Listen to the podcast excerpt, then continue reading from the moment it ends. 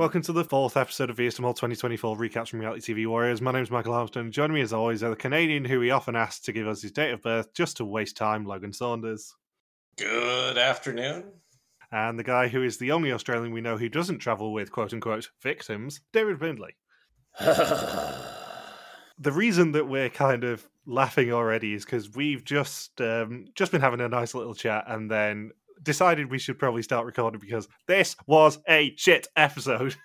So my suspect list for this week: uh, Anne is my top suspect. uh, Fons is my second suspect. Uh, Rian is third. Uh, Tooske is fourth. Uh, Euro is fifth. Rosario is sixth, and Keys is has dropped to last as because of what happened this week and how gullible he was and completely uninvolved with everything. And uh, what, what, what's the update on the on the pool, Michael? Right. So I know I'm trying to avoid hitting all of Fuzzy's bingo squares. And spoilers, this is an episode we are recording less than 24 hours before it's coming out. Thank God it's this one because we've not got a lot to say about it. But I last week deliberately avoided saying we are not a traitors podcast, but I know I've said this a few times this season already, but this has got to be the worst episode we've ever had to podcast about for Mole. Jesus Christ. This was terrible. I think this was probably because I didn't talk to you guys at all to find, or I didn't read any comments anywhere online about this episode. And I was just watching on my own and I was thinking, okay, if we find out who comes back before the end of this episode, I uh, because I just assumed we would find out who would come back because once we got over half an hour in, I thought, okay, we're probably not. Because at first I thought, oh, 55 minutes, okay, I like that. It's a shorter episode. And uh, and I, I, I infamously said at the end of last week, well, at least they'll make the make everybody move and not just be sitting down for every challenge. Little did I know that the first challenge was the only one where people moved because for the stacking challenge, it was like a Redemption Island uh, duel with the three people and then the third challenge was just solve you know random brain teasers while sitting in a boat. So i thought well i guess they still sat two out of three challenges. So there goes uh, there goes my optimism for this episode. And i thought okay if we at least if we find out who comes back that gives the episode something since there's no quiz or execution or any of the traditional mole things that makes a mole episode a mole episode and they have it on a cliffhanger. And I and then at, in my notes in my final note was we don't find out who it is Jesus Christ in all caps. And then er, and then just a few seconds before that I wrote we must find out who is coming back otherwise this is such a pointless episode. Even the road trip episode last year had an elimination. This was just a complete waste of everybody's time never do it again. Don't ever, ever, ever do it again. I'm almost at the point where I want to give this show a Viking funeral. The hilarious thing for me is that if you created an episode of this show that would hit upon everything I hate in any television program, this one would probably be a bullseye. It's a laser guided missile of bullshit for me, this. Because we obviously have the fact it doesn't end with the tester execution the mole has to end every episode with the test and or execution because that's how the fucking show works.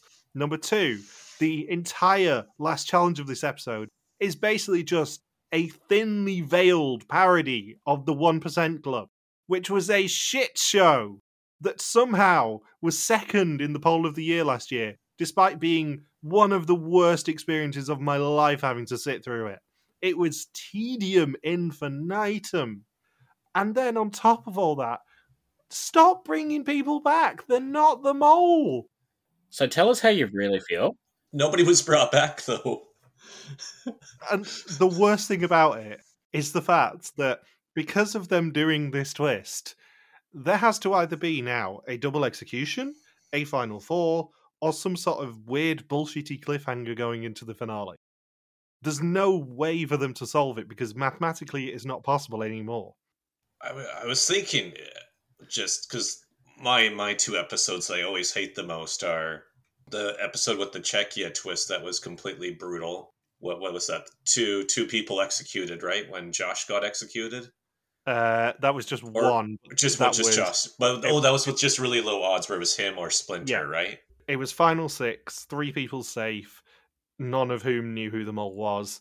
And in the bottom three who actually had to do the test and execution, it was Josh and Pikachu and the mole. Both Yeah. and Josh and Pikachu both knew who the mole was. But at least that had some semblance of being a Vidum episode. It was just a brutal twist. In Renaissance, when they had that two episode eh, adventure challenge, that was a double execution, right? Yep, that was, That was the double. ad- Yeah. adventure challenge not ending in a test and execution, leading into an immediate double execution, leading into an immediate next execution at the start of the finale.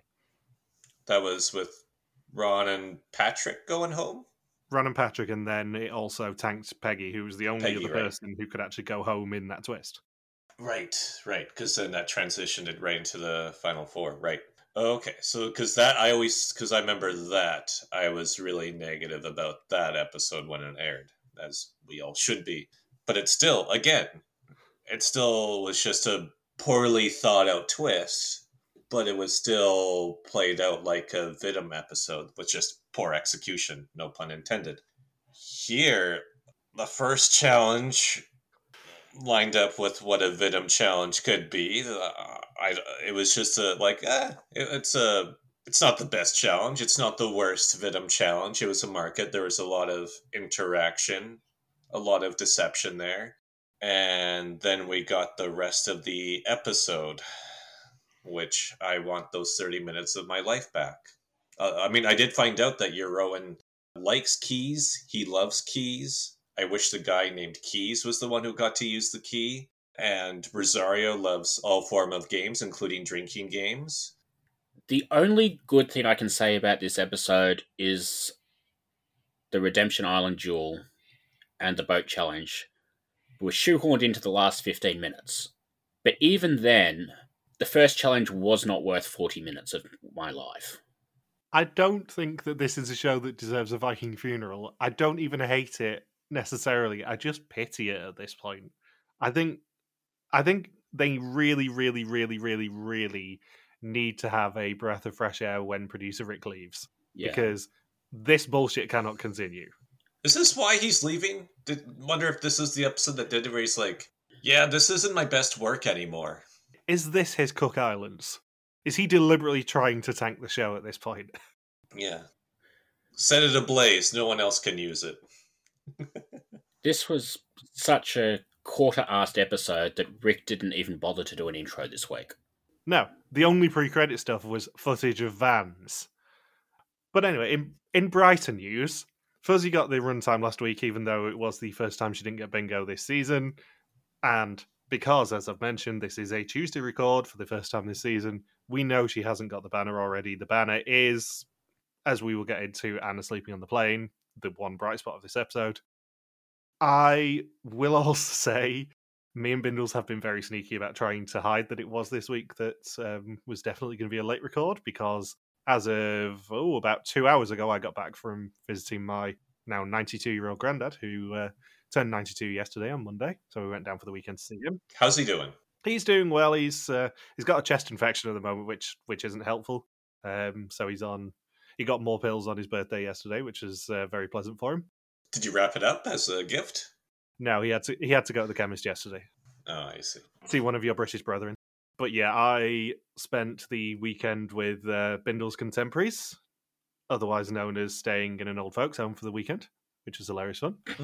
Because there's a guest suite at his um, directly opposite his flat at the old folks' home. So me and Mark stayed there for the weekend. Oh, they have one of those. Yeah, like it's like in, it would be like within the apartment building where you get to you get to stay in there if you know somebody who lives in either that building or a nearby building.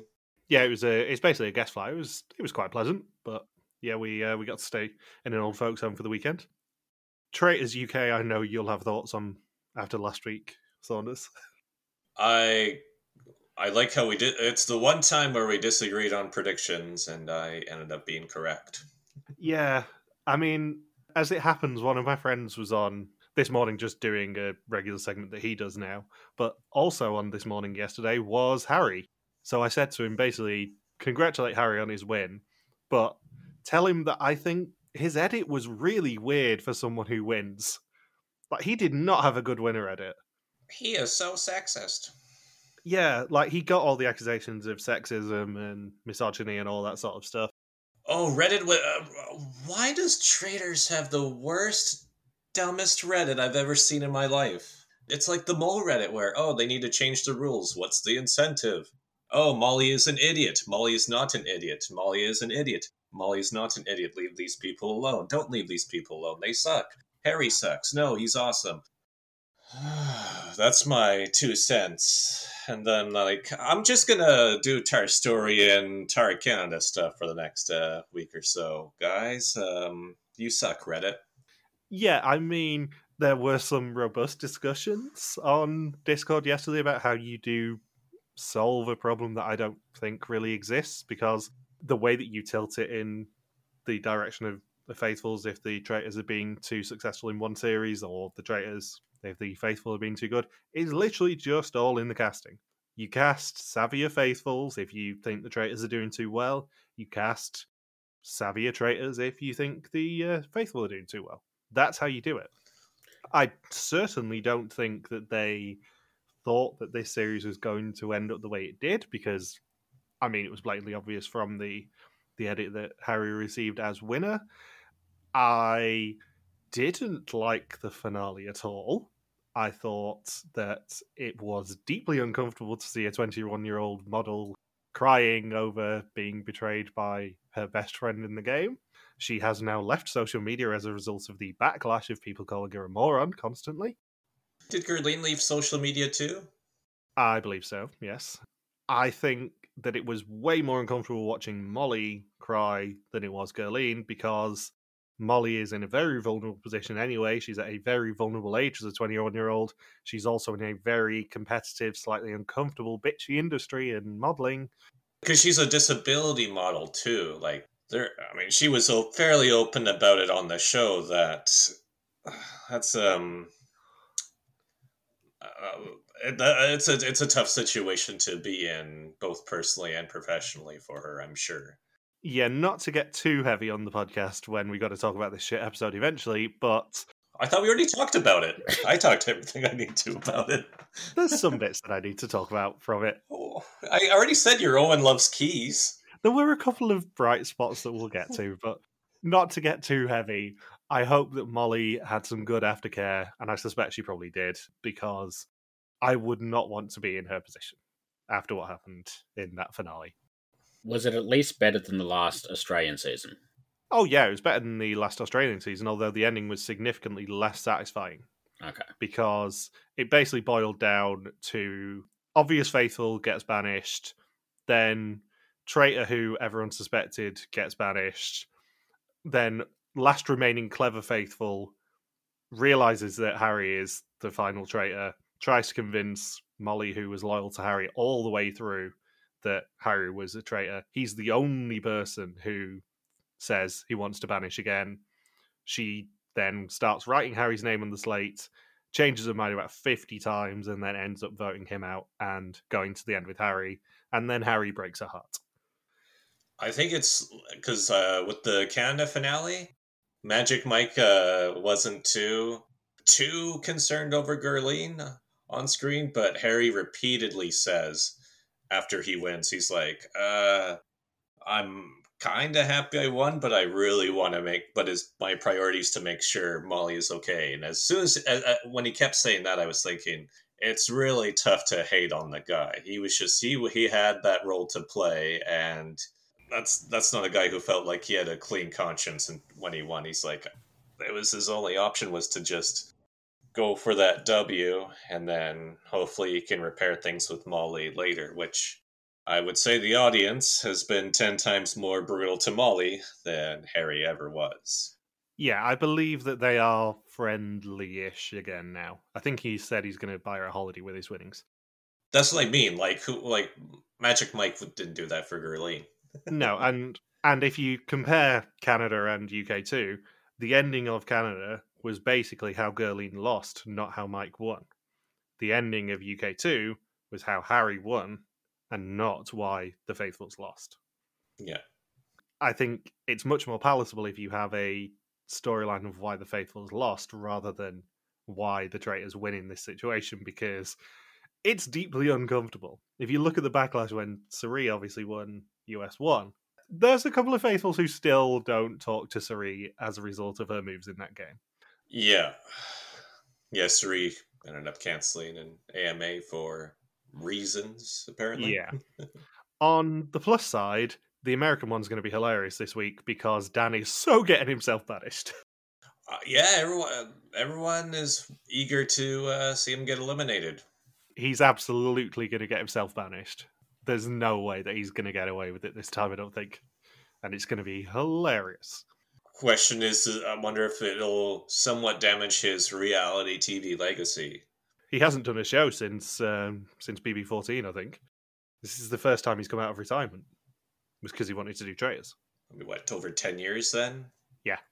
Uh, I also know we're not a Taskmaster podcast, but I watched Champion of Champions 3 over the weekend as well, and that was fantastic. The right person won. And the final update with Jeopardy is that they borrowed more clues off us. Despacito, after we mentioned it last week in a, uh, a roundabout about songs in um, non English languages. And the question is the answer round was also borrowed, albeit I did borrow that from US Jeopardy originally.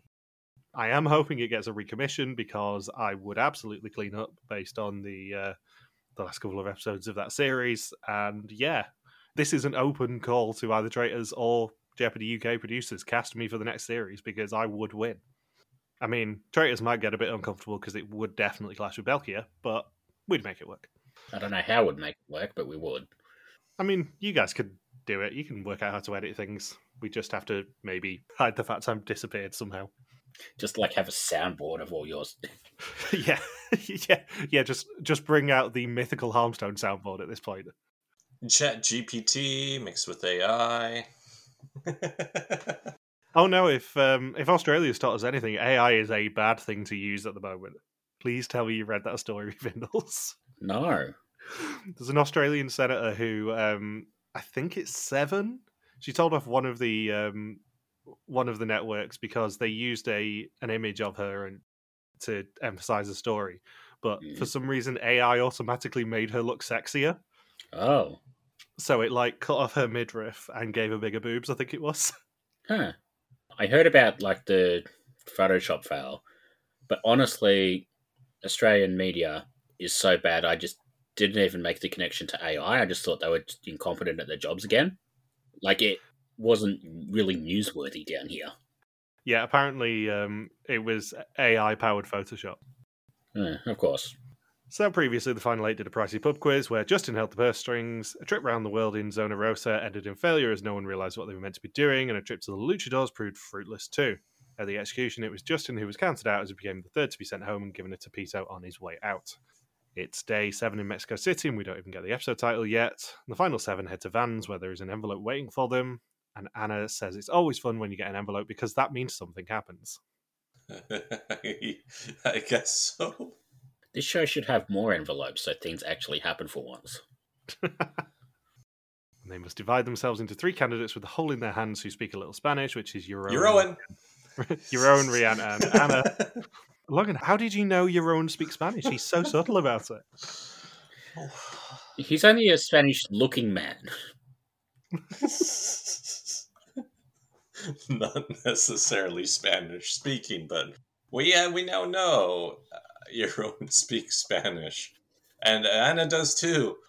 Oh Jesus! Just it's always oh okay. How many challengers has it been now where it's oh who speaks a little bit of Spanish or this group should have someone who speaks Spanish. It feels like it's been every episode, and it's always well Jeroen's in that group. It's at least the last three. I'm thinking, well, yeah, Jeroen, okay.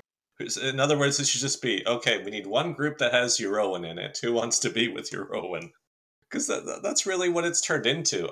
That was probably the funniest part of the episode. Is that for the final challenge, Anna just outright says, "I want to be in a group that's not with Jeroen for once. We're always in the same group together because we both uh, we both have the highest level of fluency in Spanish. So please, please just separate us for once. And the other four are the four who prefer to keep their money close, which is Fons, Kees, Rosario, and Tooske.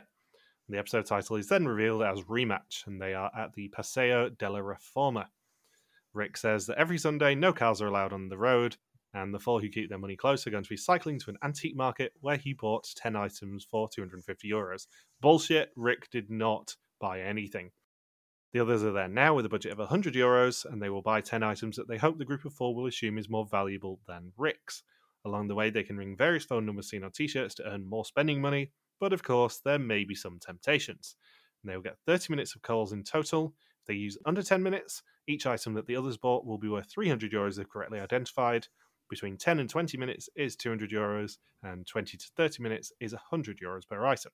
And they get 45 minutes, and they're on a tandem because, of course, they are. And the good news the cyclists get to sit down. Yay!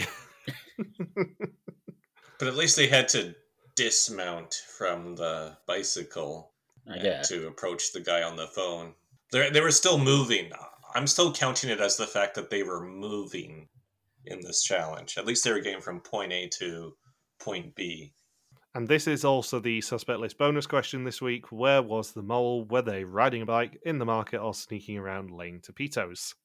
This is the challenge where I've officially ruled out uh, Kees as a suspect.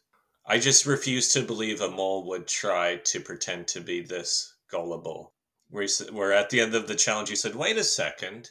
How did you guys only get 400 extra pesos? Something doesn't add up with these phone calls, and I can't figure out what it is. I, I did enjoy at the start of the challenge how they, they did that thing where like Rick explains the challenge and then the contestant explains it again. But they did it with Kees, you know, clearly sort of reciting like an exposition that he's been told to say for a challenge he still doesn't understand after it's finished. That's what I noticed this week, too. Every challenge was overly explained. It felt like Big Brother. They had to fill time because there was nothing going on.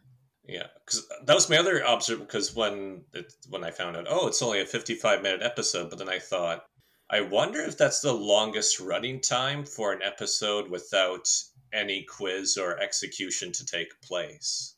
Because usually in a Vidim episode, it runs for over an hour, but by about what fifty minutes in, you get to the quiz or execution at the latest, typically. So I was thinking, fifty-five minutes without a quiz or execution. I wonder if that's the record. How long were the Elber episodes?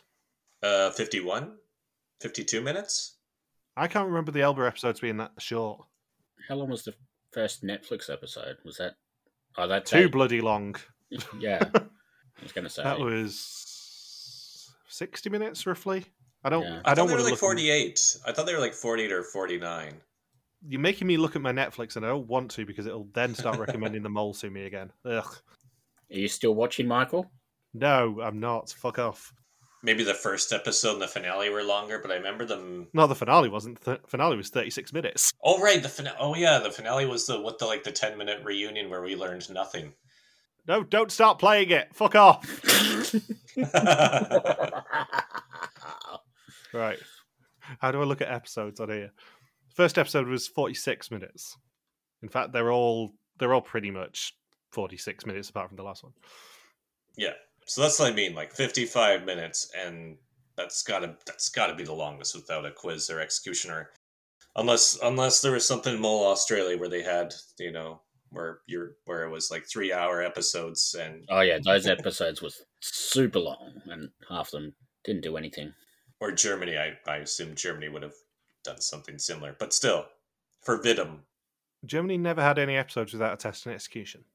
But I mean, just how like how long, how much running time there was before a quiz or execution. Yeah. They had an execution twist every episode, none of which really landed. But they did have a test and execution every episode. It's one of the few positives of that show. You can tell this episode is really, really boring because we're talking about Netflix Mole and Mole Germany instead, voluntarily. I mean, the most exciting thing in this entire episode is the joke about people being on hold for too long. Yeah. Like, this it's such an obvious sabotage that there's no way the mole can be on that side for me. No. And also, thinking about it from a production point of view, you can't have the mole on that side because the mole needs to guarantee that the return twist happens. Otherwise, there's nothing to this episode. Mm. The entire set piece of the second challenge just disappears if they get caught in that market. There was nothing to this episode anyway. Yeah, I know, but the entire set piece for production is ending with those boxes. If Babs or Jip or uh, Justin get caught in the market, what do they do with that second challenge? How do they make it remotely watchable, unlike the rest of, unlike the version that we saw? Hmm. This could have actually been worse if they'd got caught in the market, is what I'm saying. I don't know. That, at least something would have happened. Yeah, but it would have just ended with, oh, yeah, you've lost 500 euros. See you later. Uh, we, the, speak, speaking of this episode, Jeroen in the market said that he found old, dusty junk. And then he started looking at antiques. I was like, was Rick even in the market? I like how the I like how the best thing about this episode is a challenge that involves watching people be on hold. Yeah. I mean, the joke was obviously very funny, but seriously, guys, how much money are you going to spend the equivalent of for one yoga? Yeah. We talked about the price of Pasvragen many a time. This was ludicrous for one of them. Yeah, eight hundred euros repeatedly. Yeah. and like, it's a funny joke, but it was a funny joke 16 years ago when Big Brother did it in the UK. You need something more, and they didn't have it. And the worst thing about it is the fact we didn't see all the calls here. Four minutes just randomly disappears at some point. To be fair, fifty-five minutes disappeared for me because I watched this episode. Although there is one big highlight in this challenge for me, and that is when the the fallen are in the van. Jip describes Jeroen as looking like a crazy Spaniard. Wonder what her notes looks like Her notes is just Jeroen, crazy looking Spanish dude. with, with glasses.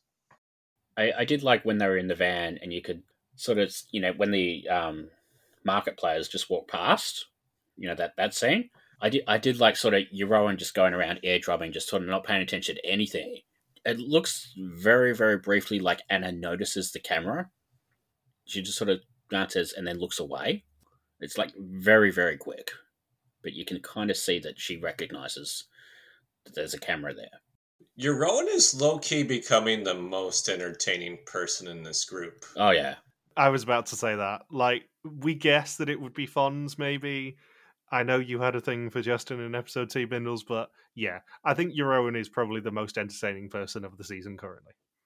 It's funny when he just gets really involved in something because it just becomes his obsession, gets pure tunnel busy. Flight time and Big Easy could have walked by in front of your Euron in this market and he wouldn't have noticed.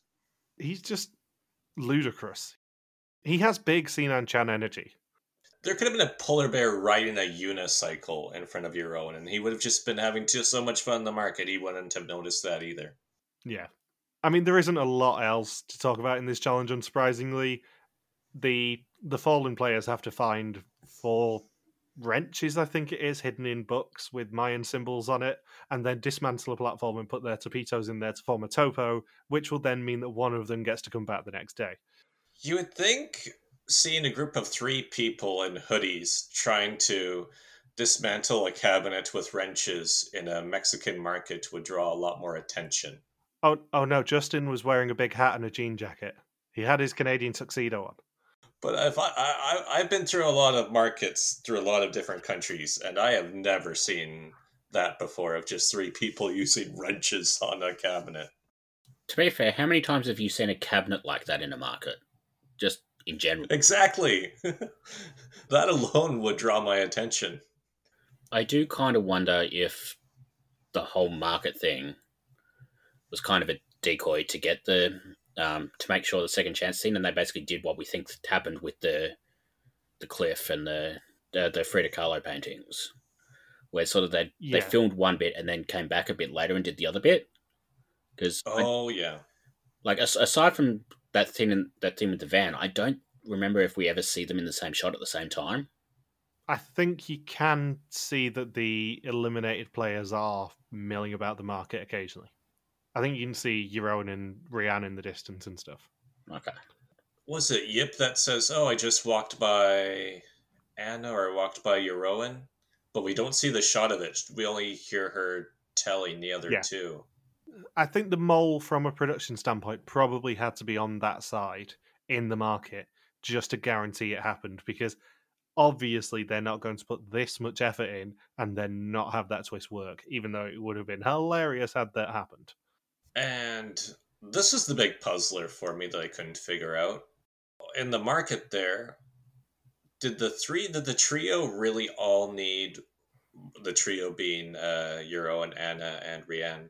Did they all really need walkie talkies? Well, that's the thing. They all decided to stick together, but that wasn't the intention on the challenge, I think. The intention on the challenge was for everyone to split up and therefore make it a bit harder for the fallen players to actually sneak past them. However, they all decided to stick together and broke the challenge essentially. Because I was thinking that means because I was trying to figure out would that be a mole sabotage to keep them together then? And like, if you are a mole, You'd want to be spread out, right, for to not be accounted for. yeah, thinking about the usual logical follow the money tactics, you would say, yeah, the mole needed to be on the bikes. But if the mole needs to guarantee that the return thing happens, they have to be on the market side. I think as soon as you start chucking advantages at people, they are going to burn money from the pot from it. I think you can pretty much guarantee that because for some reason Vidum loves to cast people who will spend ludicrous amounts of money for advantages in this game. Belkia makes it tougher. My other thinking too is that the mole doesn't sabotage every challenge, so maybe the mole already knew going into this the challenge I'm going to sabotage are the boat brain teasers. Yeah, and can I also point out they earned 700 euros of 3,000 for the part in this challenge, which brings them up to 9,525, which is already higher than two of Rick's Vidum seasons. Although it does look like we've got a pot drain coming next week. Yeah, 36,000 euros up for grabs. They're not going to earn 36,000 euros, they're going to lose 8,000 euros. I think, yeah, there is going to be a pot drain, even though them offering 38,640 euros next week, which they haven't offered 38,640 euros this season so far, and more importantly, that is actually doable in the mole money. So obviously they're not going to offer that. That would be ludicrous. There's a shot in the credits of like money going through a paper shredder that sort of we've been paying so little attention to this season that we haven't realized they've been telling us as a pot drain the last four weeks. No, I, I spotted it and I've been deliberately ignoring it because I hate pot drains and it will irritate me. Um, yes, there is a mole money being shredded scene in the um, in the credits, and it looks like it does happen in the same location as um, the thirty-eight thousand six hundred forty euro thing for next week because the lighting looks very similar as well. So Was it Aiko Wong that was uh, shredding the money? I did see a suggestion that she should um, she should be on a, uh, a future Traitors Canada season, and yes, please. Can you imagine Iker up against the wall with uh, Traitors? Oh, that would be delicious. So the buyers end their 45 minutes and get nine items with the money. The calls lasted 22 minutes 53, so they only earn 100 euros per item, and they identify the lamp, the pipe, the fish, the guitar, the letter opener, the glasses, and the crazy tea thing for a total of 700 euros of 3,000. Fons then calls Kees a gullible bastard, but also the calls cost the group a lot of money. And Rick tells the dropouts to enjoy their trip to the coast as everyone is heading to Merida. There's one sight gag in the market challenge that I actually really liked. It's when Jeroen and Rian are talking about that little fake fish that Jeroen found. Anna walks up to them holding basically half the market in her hands. And it, honestly, if we didn't have the airplane picture of her sleeping, I probably would have pushed for that to be the banner. Just the, the ludicrous dichotomy on it. Yeah. Like little tiny fish, and then, you know, 200 kilos worth of stuff. From a mole point of view, if you were on the market side, what would be your tactic? I guess try just try to. Well, I mean, they did only buy nine items instead of ten, so clearly there could have been a little bit of sabotage there, not just a huge amount, just uh, make sure a couple, knowing a couple hundred euros wasn't going to going to go into the pot. So I guess just Find some item that somebody gets attached to and then just really push for or endorsing that item for being purchased for a higher amount of money, knowing it would eat a significant portion of their budget and screw them over for the rest of the market. Yeah, it, it did kind of feel like I think it was Anna had the idea to get you know one really big item, and then a bunch of like little items. But then with the way that the end of the challenge worked, those little items they would have been picked off. Obviously, they wouldn't have won any money with them.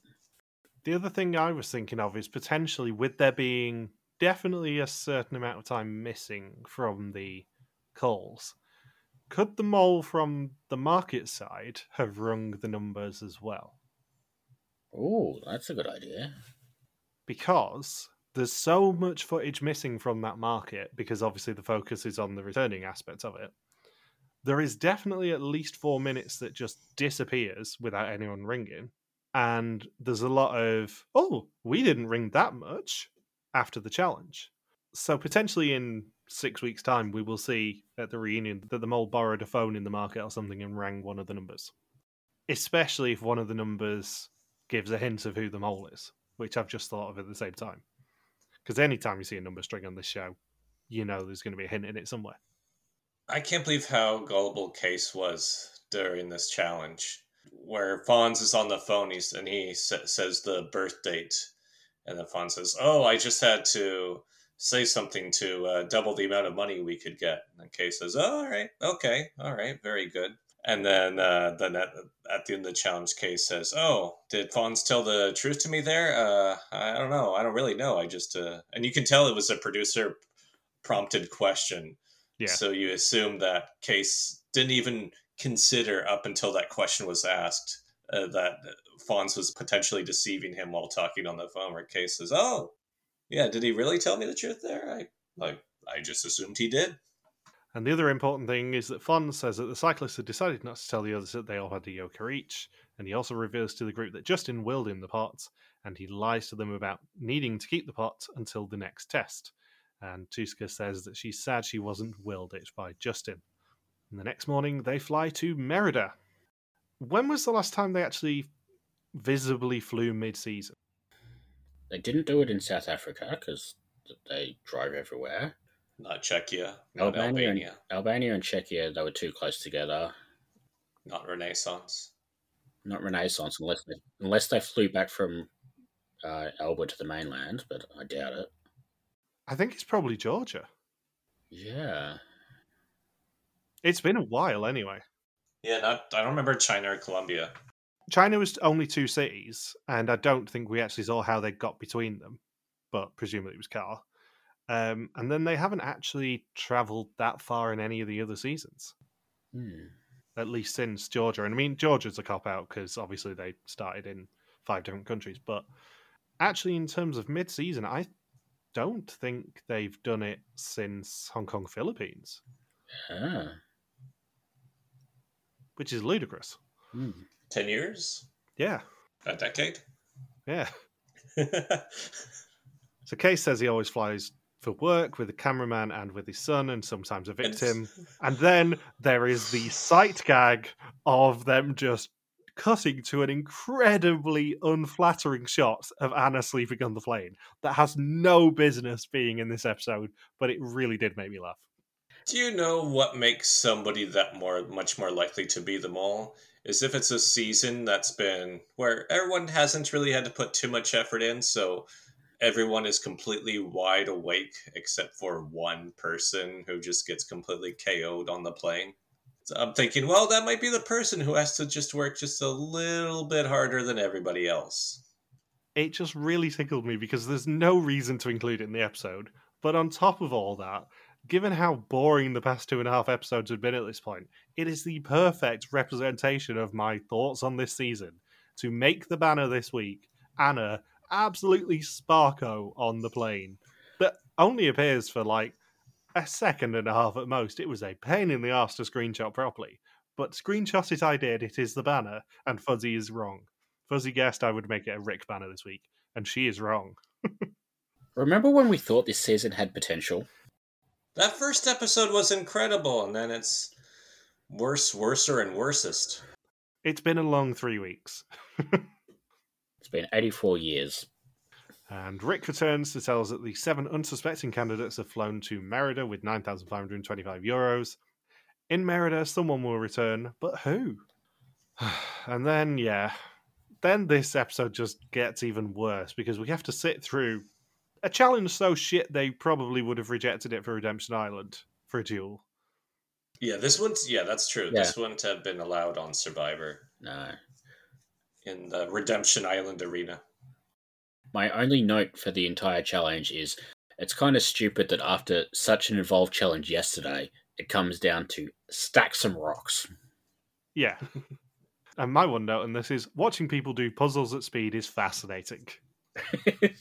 So the first person to stack their tower completely gets six keys, the second gets three, and the final one just gets one key, which is a 10% chance of returning. Yep, that's the challenge. Worth zero, nothing. No euros, nothing.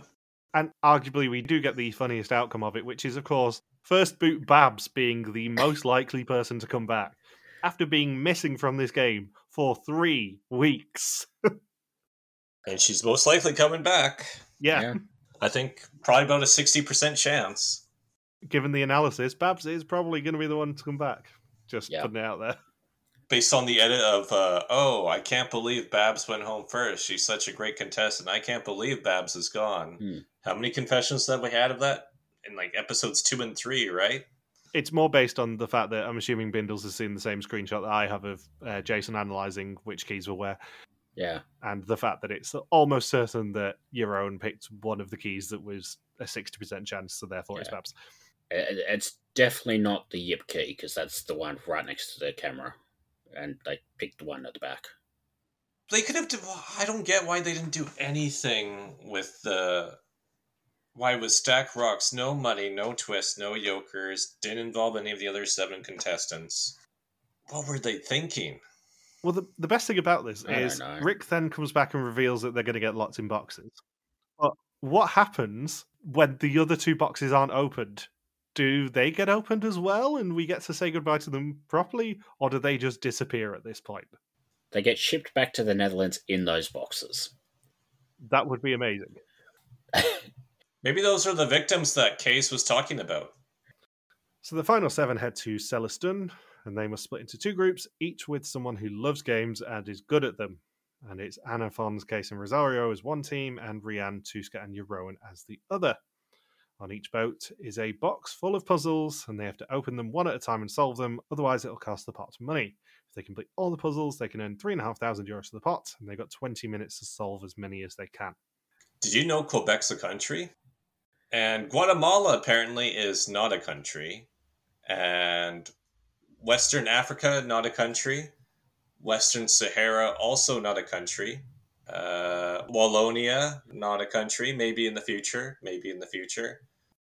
There was also a, uh, a question mark over how the hell they got to three and a half thousand euros on this because from looking at the envelopes, they could only get up to three thousand three hundred, I believe.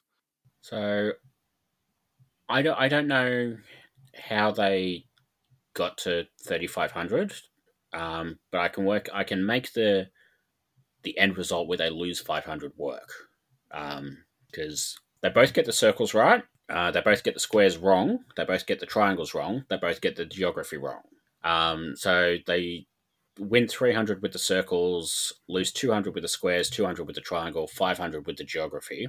Then with the cubes, Tooske doesn't get the thumbprint right.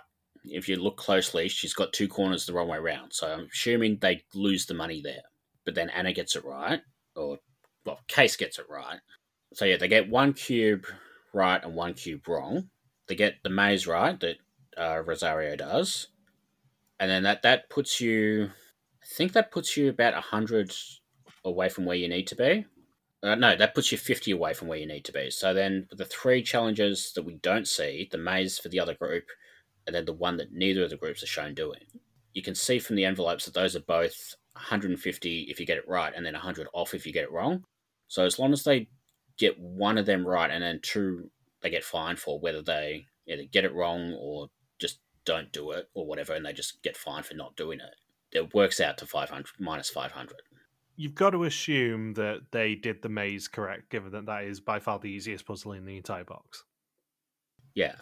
So if they if they get the maze correct and then both of them lose on the other thing, which apparently I I can't remember where- where I saw it, but apparently it was basically using a selfie stick to take a photo of something on the side of the boat or something, which doesn't seem like the sort of thing you could fail. But you know, it's these people.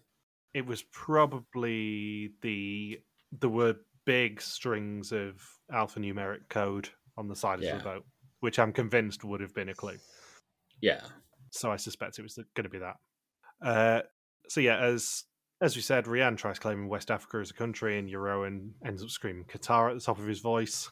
you should just throw that randomly in the middle of this podcast. Qatar. Anna struggles with the Rubik's Cube despite claiming she's good at it and stalls for so much time, which is probably the best mole tactic there. Kees solves it in six further moves.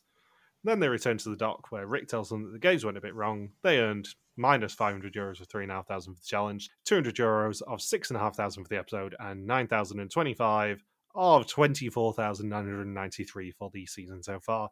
Why don't you give them an extra 7 euros, you pricks, and make it 25 grand? Rick also tells them to pick one of 10 keys to open a box, and Jeroen volunteers as he loves keys. He picks a key and it opens the left hand box containing a mystery candidate who is cliffhangered. And do you know what the worst thing about this cliffhanger is? It's the fact that in the next time trailer last week for this episode, they literally used that scene. There has been no resolution for over a week on this because they ended the next time trailer with Jeroen opening a random box and smiling at whoever's in there. And that's literally how this episode ends. There's no additional resolution. It's so annoying. Do you think Jeroen has a kid named Keys? Um, I think, given what we've seen of Jeroen, he probably should not procreate at this point. Yeah. Qatar. With what we've seen of Jeroen, I wouldn't be surprised if he has a kid named Belarus.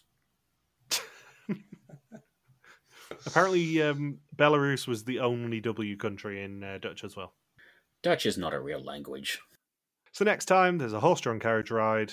Fons counts flags. Rick tells them 38,640 euros are at stake. Jeroen and hit pinatas, and Rick offers another dilemma that is almost certainly going to end up being a pot drain, and we are going to swear in six days' time. The Netherlands suspects this week are Kees with 22%. He's now overtaken Anna, who's on 19%. Rian with 15. Fons with 14. Jeroen with 12. Tooske with 9. Rosario with 8. Babs with 1. And Jip and Justin both on 0. Final three questions. Who do you suspect? Who's coming back? And who's going home next?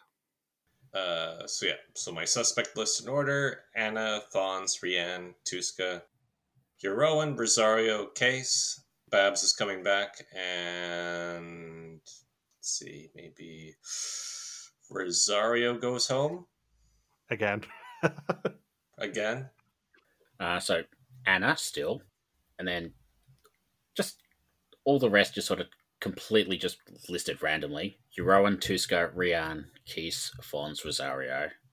Babs is coming back, but she's not the mole. Like I, even aside from everything else, I don't think you put yourself in a situation where you have a forty percent chance, at best, of the mole getting eliminated, staying eliminated, and then having nothing to do for the last five episodes of the season.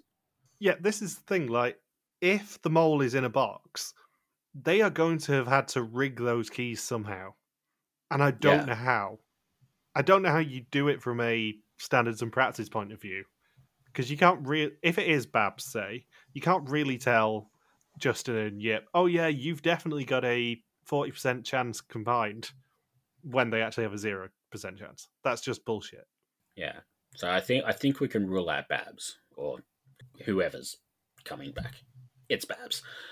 And going home next week. Um I I feel like the way we've been getting big edits for people, like just before they get eliminated, like we had the big edit for Justin in episode two, the big edit for Jip in episode one, and then Babs as well. I feel like maybe Kees next week. Yeah, I was thinking the same thing. If it's not Babs herself. Kees has had a massive edit the past two weeks. Yeah. which is presumably why the Dutch public suspects him with 22%. So it would continue the pattern if he goes. Obviously, I don't really mind who it is as long as it's someone from Michelle's team because of what I'm about to say next, which is that if Babs returns, she does join whoever loses someone next week under the normal rules of if anyone's left over. If Jip and Justin come back, they join their original teams. If Babs comes back, she joins the team of whoever loses the next person. So if it is Kees who goes, Babs goes onto Michelle's team, and Michelle is condemned with the obvious non mole candidate here. And the best news, because we can work out it's not Jip, that means Logan is still the first boot. Yes, it does. You are correct. Yeah, that does work in in our favor if it does end up being a final four. I will also say on first suspicions, suddenly Logan putting Babs not last might have been a good idea here.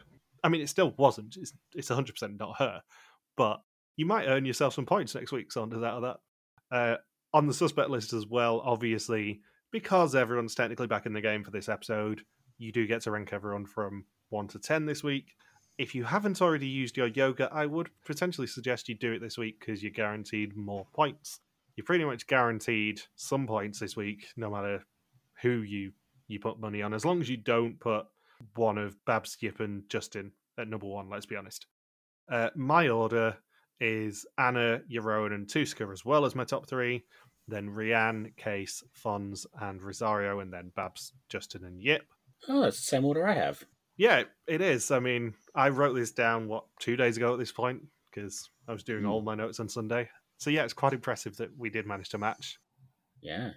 Babs is obviously coming back. We pretty much know it at this point. And yeah, Kees or Rosario, one of the two. I mean, as long as it guarantees Michelle gets Babs, I don't really care.